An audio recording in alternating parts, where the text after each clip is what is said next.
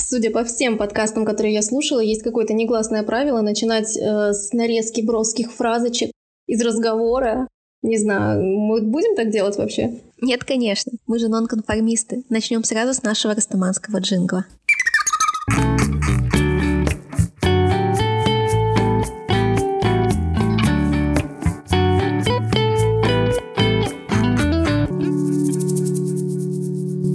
Привет! Это подкаст Киану Рид, и я Аня Кацай, автор одноименного блога о книгах саморазвитии. А я Юля, и я автор канала Юль Чё почитать. В нашем подкасте мы говорим обо всем под предлогом литературы, ну и заодно советуем, что почитать. Да, и сегодня тема у нас э, такая, что, скорее всего, больше всего будет звучать риторических вопросов. Но, тем не менее, мы решили, что важно и интересно будет о ней поговорить. Юля, расскажи тогда, как мы пришли к этой идее. Ну да, а, на самом деле это очень связано с моей а, личной историей. Дело в том, что когда я посмотрела сериал «Чернобыль», я начала разбираться вообще во всем этом. До этого для меня слово «Чернобыль» был... Ну, это была просто какая-то одна из тысяч каких-то безликих аварий, про которые я ничего не знаю. И когда я начала узнавать информацию о нем, оказалось, что я родилась в одной из пораженных зон, в самой дальней, но все же пораженной. И в моей жизни вообще-то есть достаточно много людей, которые так или иначе связаны с Чернобылем. И я позвонила отцу узнать, как так вышло, что я вообще ничего об этом не знаю, хотя мой дядя, например, строил саркофаг, был ликвидатором и имеет удостоверение, а, и что у меня вообще, в принципе, куча знакомых так или иначе как-то были связаны с ликвидацией этой трагедии, но я об этом не слышала никогда. И отец ответил мне, ну ты же не спрашивала, как бы такая логика. Ну, типа, да. Ну вот. Мне показалось это безумно странным, потому что это же действительно очень важная и э, такая значимая трагедия, но у нас о ней не то, что не принято говорить, даже люди, которых она непосредственно касается, старают их ее даже не обсуждать. Вот, и все это... И получается, что как будто бы мы все не спрашивали. Ну да. И все это натолкнуло на мысль о том, что э, мы не умеем переживать какие-то наши национальные катастрофы, потому что мы даже не умеем о них разговаривать и не находим никакого языка, кроме военного.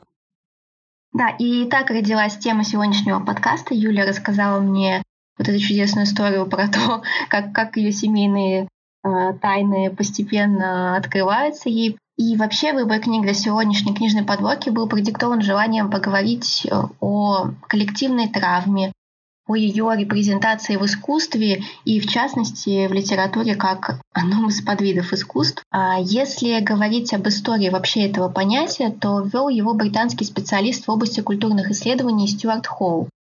И под репрезентацией он подразумевал способ символически оформить произошедшее событие.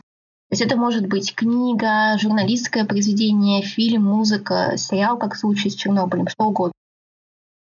Но а, проблема в том, что когда мы сталкиваемся с действительно большими катастрофами, все становится как-то слишком сложным, и происходит э, настоящий слом вот этой репрезентации из-за того, что невозможно сказать о невыразимом.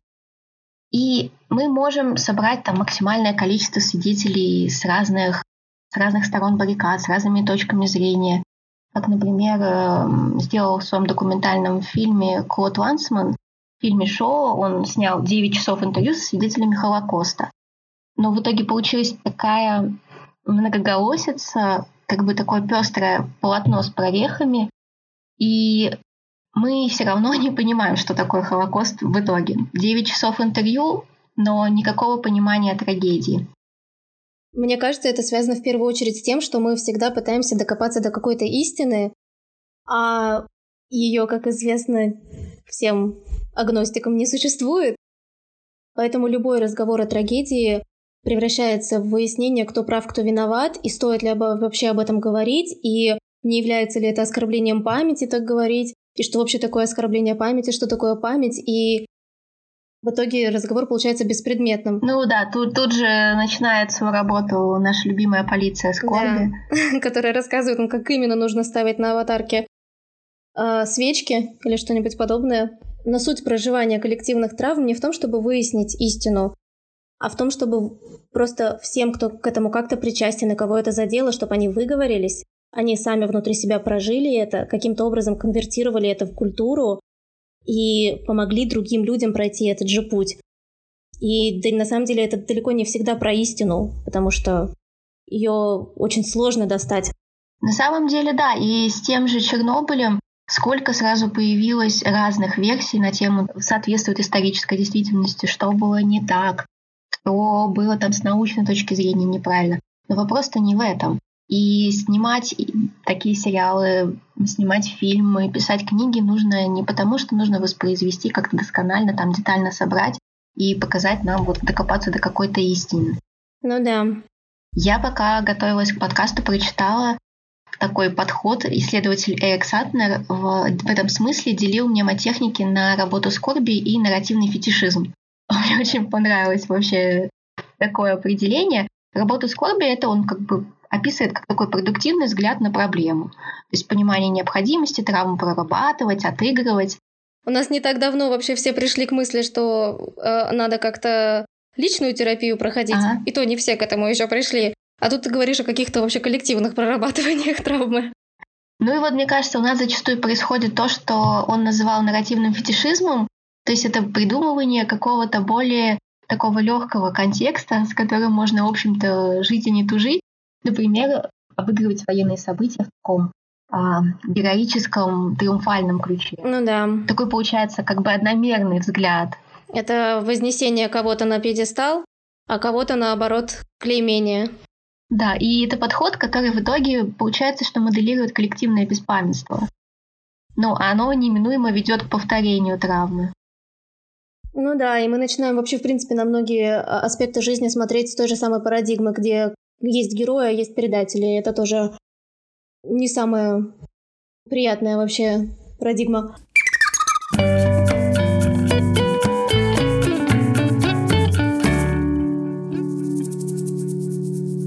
И сразу первая книга, которую я вообще хочу посоветовать, она довольно попсовая, и многие, наверное, ее уже читали. А, и она не про нашу действительность, а она про один из самых известных терактов, про 9.11. Книга называется «Жутко громко, запредельно близко». Автор ее Джонатан Сафрон Фойер. И эта книга сразу стала известной, ну, наверное, еще в частности благодаря ее экранизации, но я настоятельно советую ее именно не смотреть, а читать, потому что, во-первых, там безумно а, душераздирающий прием. Это визуализация. Там не только текст, но еще и фотографии, и всякие газетные вырезки, что-то подобное. В общем, всяческий визуальный контент, который тоже помогает э, восприятию. Вся история там строится на э, маленьком мальчике, там, по-моему, ему лет 10, я не помню точно. Этот мальчик потерял отца в 9-11. И э, весь сюжет он только и делает, что пытается расследовать это дело. Находит какой-то ключ. Этот ключ он пытается приспособить ко всем дверным замкам в доме, потом в районе. Потом он находит конверты, и ему кажется, а, что его папа оставил какие-то знаки, какие-то намеки, но в конечном итоге все это оказывается абсолютной ерундой. Ключ оказывается чем чей-то абсолютно левый, от какого-то почтового ящика неважного абсолютно. Многих в свое время это возмутило, что вот якобы нет никакой развязки, потому что наш мозг-то привык, что вот сейчас все расследования красиво сложатся в одну картинку. Ну, так потому что, да, немножко есть такая имитация детектива. Ну да, да. А там такого не произошло. Собственно, в этом и суть книги. А меня на самом деле тоже разочаровал финал, но это не значит, что разочаровала сама книга, потому что очевидно, что ну, это как в жизни. В жизни финал нас тоже иногда разочаровывает. Ну, так нет, это понятно, но дело в том, что когда мы читаем или смотрим какое-то произведение, мы э, привыкли к тому, что там все как-то продумано, что есть какие-то определенные сценарные ходы, что в конечном итоге будет понятно, для чего случилось вот это вот в самом начале. А, и когда мы этого не получаем, мы разочаровываемся, потому что мы не получили вот эту вот а, дозу удовлетворения от того, что все красиво сложилось. Потому что ружья не выстрелили в итоге. Угу. И на, на этом месте, пожалуй, стоит э, зачитать один небольшой отрывок из этой книги. Мне кажется, он вот исчерпывающе объясняет ее всю. Крутейшая игра, в которую мы с папой иногда играли по воскресеньям, называлась «Разведывательная экспедиция». Иногда разведывательные экспедиции были жутко простые, как когда он сказал, чтобы я принес ему что-нибудь из каждого десятилетия 20 века, а я проявил сообразительность и принес камень. А иногда запредельно сложные и могли тянуться неделями. В нашу последнюю экспедицию, которая так и не кончилась, он дал мне карту Центрального парка. Я сказал «И». А он сказал «Что И?» А я сказал «Ну, подскажи ключ». Он сказал «А кто сказал, что он есть?» Ну, ключ всегда есть. Это наука не доказана. Значит, нет никакого ключа? Он сказал, если только отсутствие ключа, не ключ. Отсутствие ключа – это ключ? Он пожал плечами, как будто понятия не имел, о чем я его спрашиваю. Я это обожал. Я помню тоже из книги эти моменты, которые так показывали его любовь к отцу. Вот эти его маленькие «я это обожал». Угу. Они такие простые, но такие трогательные. Да, и на самом деле э, вся книга написана как поток сознания маленького ребенка, и ты иногда просто иногда умиляешься, иногда поражаешься, как взрослый автор, взрослый человек смог воспроизвести вот это непосредственное э, скачки мысли от, одной, от, от одного к другому, эту безумную фантазию, которую он постоянно придумывает. А что будет, если все внезапно захотят сыграть в Гамлета, им же не хватит черепов, потому что людей, которые умерли гораздо меньше, чем тех, которые живут уже сейчас и хотят играть в Гамлета. Короче, это просто потрясающе. Я считаю, что эту книгу нужно обязательно прочитать, тем более, что она небольшая. Да, это очень хорошая книга, и она, мне кажется, из таких вот... Я не люблю слово «мастрит», но это на самом деле, мне кажется, книга, которая ну, понравится практически каждому. Ну, не считая того, что вас может разочаровать финал, который мы ненавязчиво проспойлерили. Ну там никакого финала нет, там вся суть именно в процессе. Да. Мы уже понимаем прекрасно, что спойлеры это из другой оперы.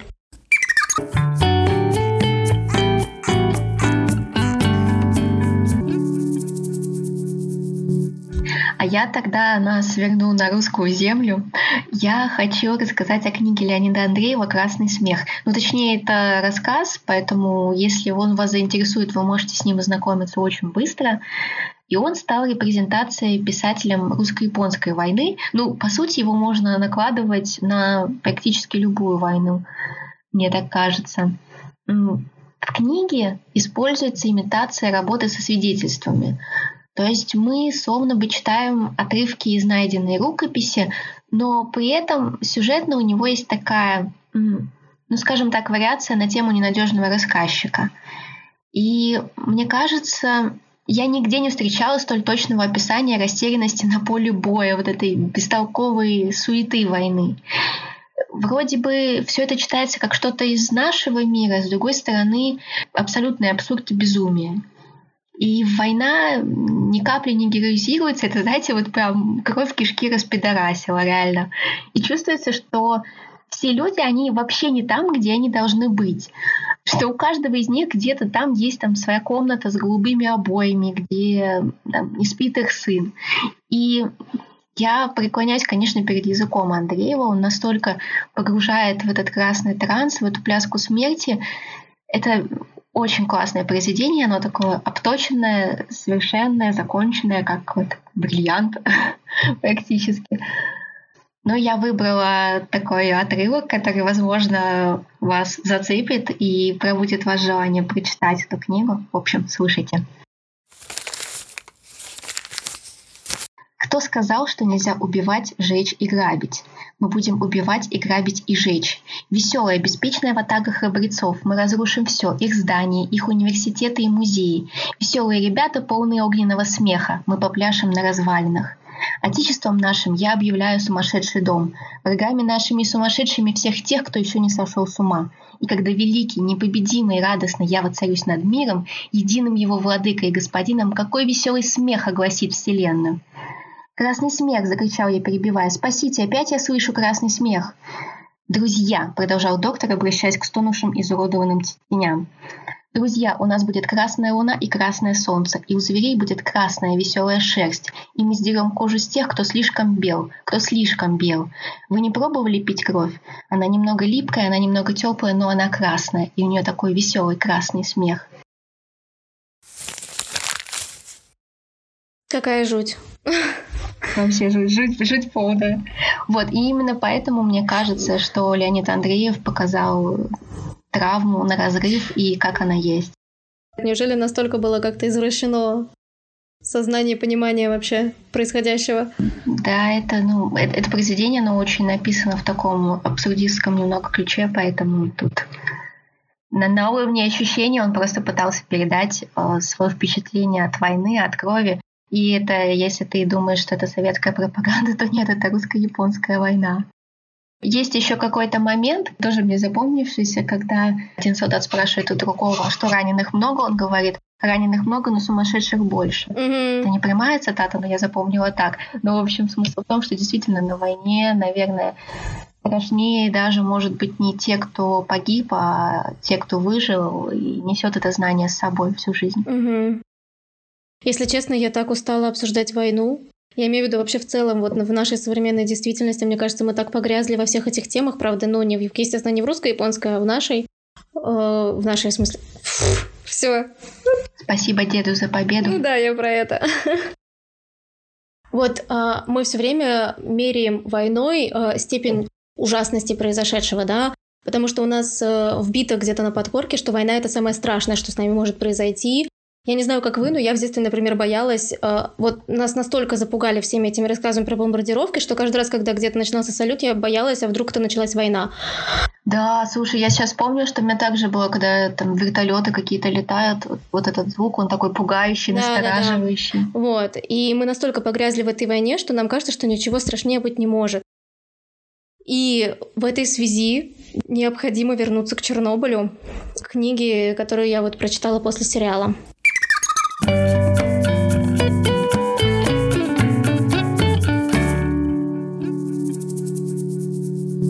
Чернобыль во многом опирался на книгу Светланы Алексеевич «Чернобыльская молитва». В данный момент это самое вообще жесткое, это самые жесткие слова, самые жесткие буквы в моей жизни, потому что я не знаю, как может быть страшнее. Светлана Алексеевич собрала свидетельства сотен людей, которые так или иначе были связаны с Чернобылем. Она просто записала их мысли, тоже такой поток сознания. Там иногда мне кажется, что даже особо не редактирую их, потому что там и матом иногда люди говорят, и с чем просто она вот разговаривала с ними, записывала все их воспоминания, все их мысли сумбурные, и э, каким-то образом весь этот огромный массив данных э, она анализировала. И в частности, очень много она заметила, что Чернобыль все время описывают как какими-то военными терминами потому что у людей просто не было другого языка. Они не знают, как рассказывать про эту катастрофу э, вот по-другому. И больше я рассказывать ничего не хочу, я хочу просто прочитать один, наверное, довольно большой кусок, но все-таки прям такой, который меня зацепил больше всего. Ночь 26 апреля 1986 года. За одну ночь мы переместились в другое место истории совершили прыжок в новую реальность, и она, эта реальность, оказалась выше не только нашего знания, но и нашего воображения. Порвалась связь времен, прошлое вдруг оказалось беспомощным, в нем не то, что не было на что опереться, в вездесущем, как мы верили, архиве человечества не нашлось ключей, чтобы открыть эту дверь. Наверное, мы все скорее справились бы с военной атомной ситуацией, как в Хиросиме. Собственно, к ней и готовились. Но катастрофа случилась на невоенном атомном объекте, а мы были люди своего времени и верили, как нас учили, что советские атомные станции самые надежные в мире. Их можно строить даже на Красной площади. Военный атом – это Хиросима и Нагасаки, а мирный атом – это электрическая лампочка в каждом доме. Никто еще не догадывался, что военный и мирный атом – это близнецы. Все, что нам известно об ужасах и страхах, больше всего связано с войной.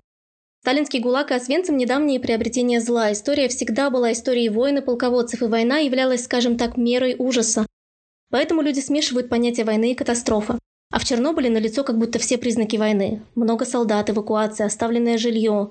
Чернобыльская информация в газетах сплошь из военных слов. Атом, взрыв. А на деле Цвели сады, радостно блестела на солнце молодая трава, пели птицы. Такой знакомый, знакомый мир. Первая мысль все на месте и все как прежде. Та же земля, та же вода, те же деревья, и форма, и цвет, и запах у них вечный, и никто не в силах тут что-либо изменить. Но уже в первый день мне объяснили. Цветы рвать нельзя. На земле лучше не сидеть. Воду из родника не пить. К вечеру наблюдала, как пастухи хотели загнать в реку усталое стадо, но коровы подходили к воде и тут же заворачивали назад. Как-то они угадывали об опасности. А кошки, рассказывали мне, перестали есть дохлых мышей, а те валялись повсюду. Смерть стояла всюду, но это была другая смерть, под новыми масками и в незнакомом обличии. Все инструменты, которые были у человека, чтобы увидеть, послушать, потрогать, никуда не годились. Потому что радиация не видна, и у нее нет запаха и звука, она бестелесна. Всю жизнь мы воевали или готовились к войне, столько о ней знаем, и вдруг убивала скошенная трава, словленная рыба, пойманная дичь. Яблоко. Да, Светлана Алексеевич, конечно, недаром, что лауреат Нобелевской премии по литературе, она пишет ну, просто на разрыв. Я успела прочитать только первый эпизод из «Чернобыльской молитвы», и это вот настолько ком в горле, который ни вперед, ни назад, начиная вот буквально с первых строк. Да, я все время обращаю внимание на язык, которым люди пишут, и когда э, Алексеевич начала вот описывать э, все, что там происходило, я поняла, что это какой-то какое-то запредельное мышление, когда ты пытаешься незнакомое явление описать знакомыми словами, и у нее это получилось. Она нашла какие-то, видимо, вот эти э, сочетания слов, которые бы не были штампованными, но при этом трогали. Это редкость. По крайней мере, мне кажется, что это редкость. Из того, как она описала радиацию Чернобыля, мне показалось, что это гораздо страшнее войны. Как минимум потому, что в войне было все понятно, были свои, были чужие, была э, родина и была победа. И после победы все должно было как-то вернуться на круги своя. А после Чернобыля уже ничего не может вернуться, потому что потому что еще тысячи лет Земля будет зараженной, и она будет убивать из-под тяжка. Да, просто самое страшное в Чернобыле это как раз то, что это катастрофа, у которой нет конца, по крайней мере, в том горизонте, который мы, учитывая срок жизни человека, можем себе представить, ну, да. для нас это считай, что бесконечность. Получается так.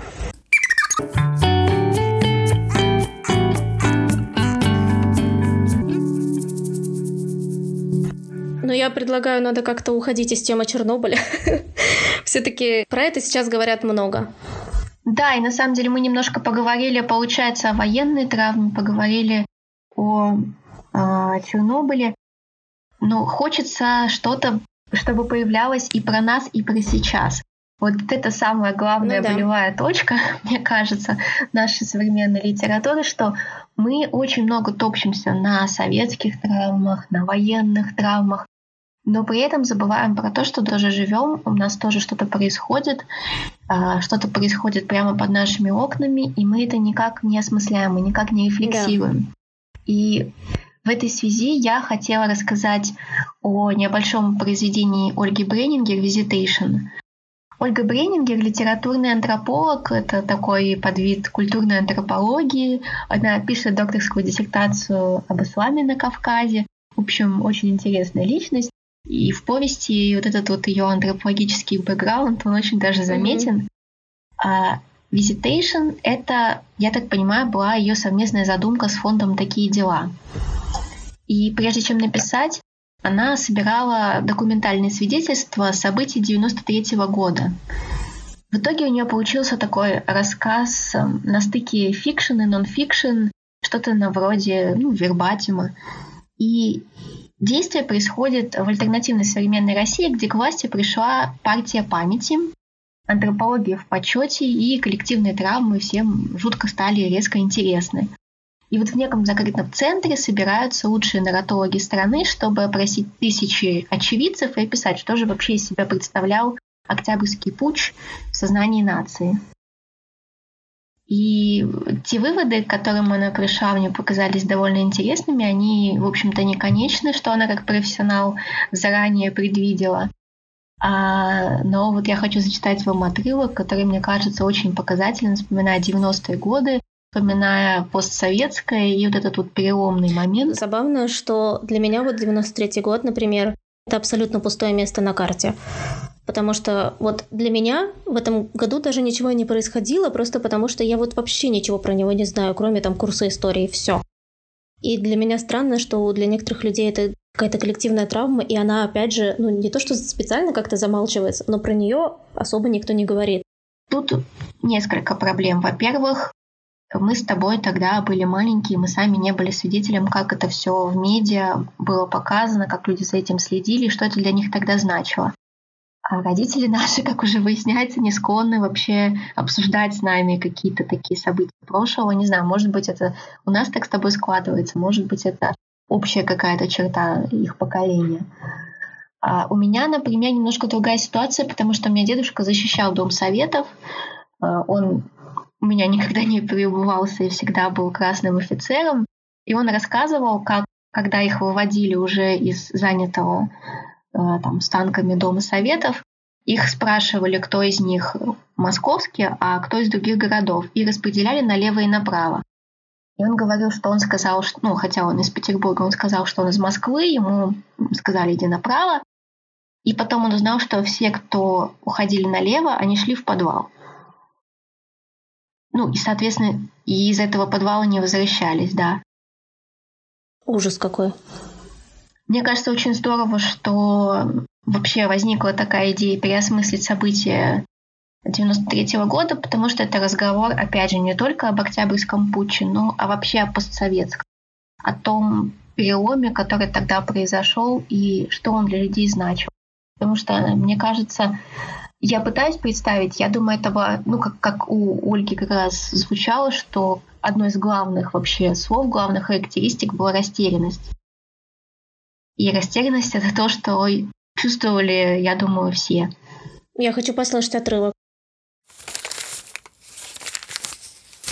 До того, как закрыться, Visitation успели высчитать, может, не слишком существенную, хотя мы с вами вполне можем утверждать, что и существенную вещь. Самое распространенное среди россиян воспоминание об Октябрьском путче – это телевизор. На первый взгляд это как будто даже смешно, но больше все-таки досадно. Люди воевали, люди на баррикадах, люди умирали и какой-то телевизор. Признаться честно, меня и саму этот триумф телевизора расстроил. Но как человек, который работал в Visitation, я не один год собственноручно расспрашивал других об их воспоминаниях, могу подтвердить, все правда. Каждый свидетель в каждой своей истории неизбежно упоминал телевизор. Это такая, мне кажется, очень верно подмеченная отсылка к медиа, потому что особенно это актуально уже в веке 21, когда любая вообще трагедия, она сразу же размножается, а, разветвляется тысячи голосов и начинает просто окружать нас повсюду. Еще больше людей вовлекается в трагедию посредством медиа. Даже если вы не, не будете очевидцами, даже если вы непосредственно с ней не связаны, какие-то отголоски до вас все равно так или иначе доносят. И вы никуда от этого не спрячетесь. Не, ну конечно, потому что вообще-то механизм сочувствия у нас есть как э, механизм выживания. Нам нужно сочувствовать своим соплеменникам для того, чтобы мы могли им помочь в нужный момент как-то там. Э, они нам могли помочь, чтобы происходила какая-то коммуникация. А когда у нас есть э, условия, в которых мы можем онлайн посмотреть, что творится сейчас на другом конце Земли, то получается такая штука, что нам как будто бы нужно распространять свое сочувствие вообще вообще на всех людей, даже если они из другой страны и у них mm-hmm. там своя какая-то история сейчас происходит. И это один из вопросов, на который нет ответа, нужно ли сочувствовать всем, Потому что, с одной стороны, конечно, никто не вправе требовать сочувствия да, от э, людей, у которых совершенно другие проблемы в другой стране. Но, с другой стороны, мы не можем не сочувствовать как вид. Угу. Это возвращаясь к разговорам про аватарки с... Э, да, и к разговорам о полиции скорби, да. Да, потому что если люди скорбят, пусть они скорбят как хотят. И если вам кажется важным поставить на аватарку э, свечу, в этом нет ничего абсолютно страшного. Для вас это тоже важно, если вас это задело и тронуло. Но это не значит, что все должны ставить такие же аватарки. Ну да, если вы очень переживаете, что сгорел Нотр-Дам, это совершенно не делает вас каким-то эскапистом, который не видит, что в России тоже все не так уж хорошо. Это просто означает, что эта трагедия откликнулась как-то у вас внутри, и вы хотите об этом сказать, и вы хотите высказать свою в некотором смысле гражданскую позицию или просто какую-то общечеловеческую. И более того, мне кажется вообще, что лучше высказывать, чем не высказывать, потому что именно высказывание и формирует вот это все культурное пространство. Если что-то бурлит в обществе, то об этом будут сняты фильмы и написаны книги. Если об этом будут написаны книги и сняты фильмы, их начнут обсуждать на кухнях. В обсуждениях на кухнях, как всегда, люди начнут что-то там думать, анализировать, и в конечном итоге, возможно, все эти проблемы будут как-то переживаться и переосмысливаться. И, собственно, в и, этом и, и не цель. будут повторяться в лучшем случае. Не будут повторяться, да.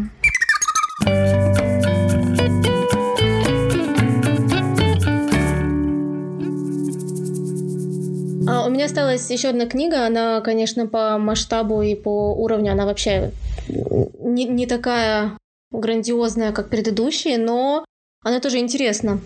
Она называется довольно странно, собственно, я ее из-за названия и начала читать. Было такое ощущение, ну смешно-смешно. Начала читать, оказалось, что вообще-то серьезная книга. Называется она «Девственница-самоубийца». Написал ее Джеффри Евгенитис. И, собственно, эта книга о том, как пятеро сестер э, последовательно друг за другом покончили с собой. А это не спойлер, с этого книга и начинается. И вся книга то есть, тоже построена как расследование. Соседские мальчишки, которые как-то были знакомы с этими девушками, пытаются выяснить, почему же эти сестры Лисбон покончили с собой. И они всю книгу собирают как... А это был типа их совместный какой-то акт или последовательно, последовательная череда смертей? Вот это и пытаются выяснить. Вообще они сначала покончила жизнь с собой одна, потом попыталась еще одна, они как-то... Ну, в общем, они в итоге покончили с собой, все как-то между собой, видимо, разговорившись. Но почему это произошло, как это было, зачем mm-hmm. это было, во имя чего это было, вот все это пытаются выяснить эти мальчики. Естественно, все это происходит в условиях тотального недостатка информации, потому что когда ты живешь по соседству с человеком, что ты о нем можешь сказать? Вот только те крупицы, которые ты можешь увидеть случайно. Mm-hmm. Этого абсолютно недостаточно для того, чтобы восстановить картину событий. Вот всю книгу эти мальчики собирают экспонаты какие-то, как они это называют. Это всякие вещественные доказательства, как они это называют. Но в конечном итоге как бы к чему они пришли, это разговор скорее к книге про жутко громко запредельно близко. Мне что понравилось здесь, что несмотря на то, что это трагедия как будто бы одной семьи, и как будто бы это какая-то личная травма этих родителей, сестер Лисбон, через всю книгу сквозит мысль о том, что даже такое небольшое, ну, как, как бы небольшое в масштабах вселенных, да, происшествие влияет на всех, на весь город. И я выбрала слова из книги, которые это показывают. Сразу вслед за самоубийствами, пока наш пригород купался в лучах мимолетной дурной славы, упоминать сестер Лисбон в разговоре стало дурным тоном. Это была запретная тема, почти табу. Говорить о них было все равно, что перетряхивать грязное белье, вспоминала миссис Юджин. И шумиха в либеральной прессе ничуть не помогала. «Спасите сестеру Лисбон! Спасите редких цапель!» Пф, кусок дерьма. Семьи покидали свои дома и разъезжались кто куда, каждый пытался подыскать себе другое местечко в солнечных штатах. И какое-то время казалось, будто сестры Лисбон завещали нам лишь одно – убраться отсюда, куда глаза глядят. Бросив город в надежде избавиться от запаха гниения, мы покинули зеленые берега этого кусочка земли, окруженного водою, который французские первооткрыватели называли жирным концом благодаря грязной шутке трехсотлетней давности, которую так никто и не понял с тех пор. Исход, впрочем, длился недолго. Один за другим люди возвращались из временного изгнания, постепенно собрав воедино весь тот нескладный архив памяти, из которого мы подчеркнули материал для исследования.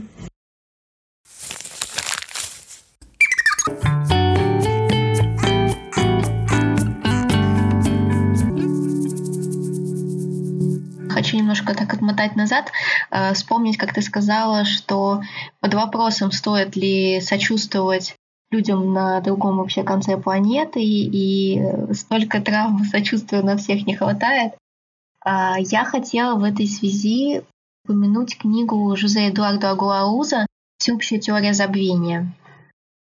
Потому что мы-то вообще такие довольно большие ребята, и в своем европа-американо-центризме мы, конечно, многого не видим и не слышим. А ведь пожалуй, зачастую у самых маленьких стран как раз-таки самые большие проблемы и самые большие травмы. Так вот, автор этой книги современный ангольский писатель и журналист. А я, когда начала читать эту книгу, поняла, какой она стране. Я в Инстаграм даже проводила небольшой опрос среди подписчиков, что вообще народ знает об Анголе. Самые прошаренные знали про Алмазы, что это бывшая португальская колония. А так в основном там Ну, были шутейки про анголо-татарское иго, там монгольскую шерсть, вот это вот все.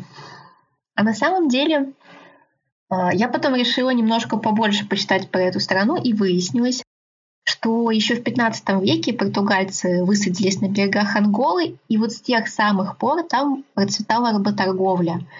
И за 300 лет из страны вывезено около 5 миллионов человек. А в 60-е годы 20 века начинается война за независимость, которая продлилась 14 лет. Окей, добились они независимости, потом началась многолетняя гражданская война. Вот у таких народов у них действительно травма на травме, и об этом тоже нужно говорить, и это тоже нужно изучать. А всеобщая теория забвения представляет собой переплетение нескольких небольших историй очень разных участников революции. И все это происходит на фоне истории одной героини Луду, которая добровольно заточила себя в квартире на многие годы. Я не, не буду подробно раскрывать эту сюжетную линию, я думаю, вам интересно будет самим с ней ознакомиться. И во многом эта книга, она как раз о памяти. И именно поэтому я решила упомянуть ее сегодня. И как раз к вопросу памяти хочу зачитать вам один такой примечательный отрывок – Не терзайте себя больше. Ошибки исправляют нас. Наверное, нужно уметь забывать. Мы должны учиться забвению. Жеремеш раздраженно закачал головой. Он чокнул еще несколько слов в маленькой тетради и передал ее сыну. Отец не хочет забывать. Он говорит, забыть — это как умереть. Забыть — значит сдаться.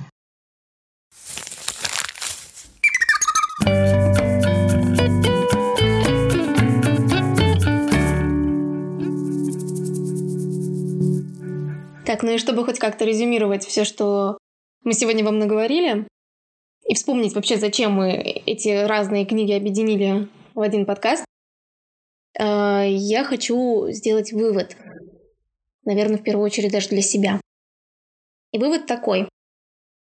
Когда что-то происходит, особенно если это что-то страшное, в первую очередь нельзя замыкаться в тишине, которая после этого образуется. Ну, потому что Сначала люди не обсуждают теракты, потому что боятся, что их обвинят в пиаре на трагедии, потом потому что не находят нужных слов или потому что слишком страшно, а потом эта трагедия забывает. Нам нужно учиться, причем именно учиться, осмыслять все происходящее быстрее, чем это происходит сейчас, когда мы до сих пор перемалываем войну и Сталина. Нужно говорить и писать о Нордосте, о Беслане, о взрывах метро. Иначе всю эту повестку нам приходится слушать по телевизору в уже привычных штампах про героизм, преодоление и страдания. А нам нужно научиться на эту повестку влиять. Потому что народ переживает травму с помощью культуры. Но если люди эту культуру вокруг события не воздвигают, значит э, место в пространстве медийном остается пустым. И, соответственно, следующие поколения уже не смогут этот опыт перенять. Да, и почему вообще репрезентации должно быть много? Потому что репрезентация никогда не бывает достаточной. Просто невозможно писать травму до конца, она ну, принципиально невыразима, потому что вообще выходит за границы нашего символического представления. В этом ее вообще суть.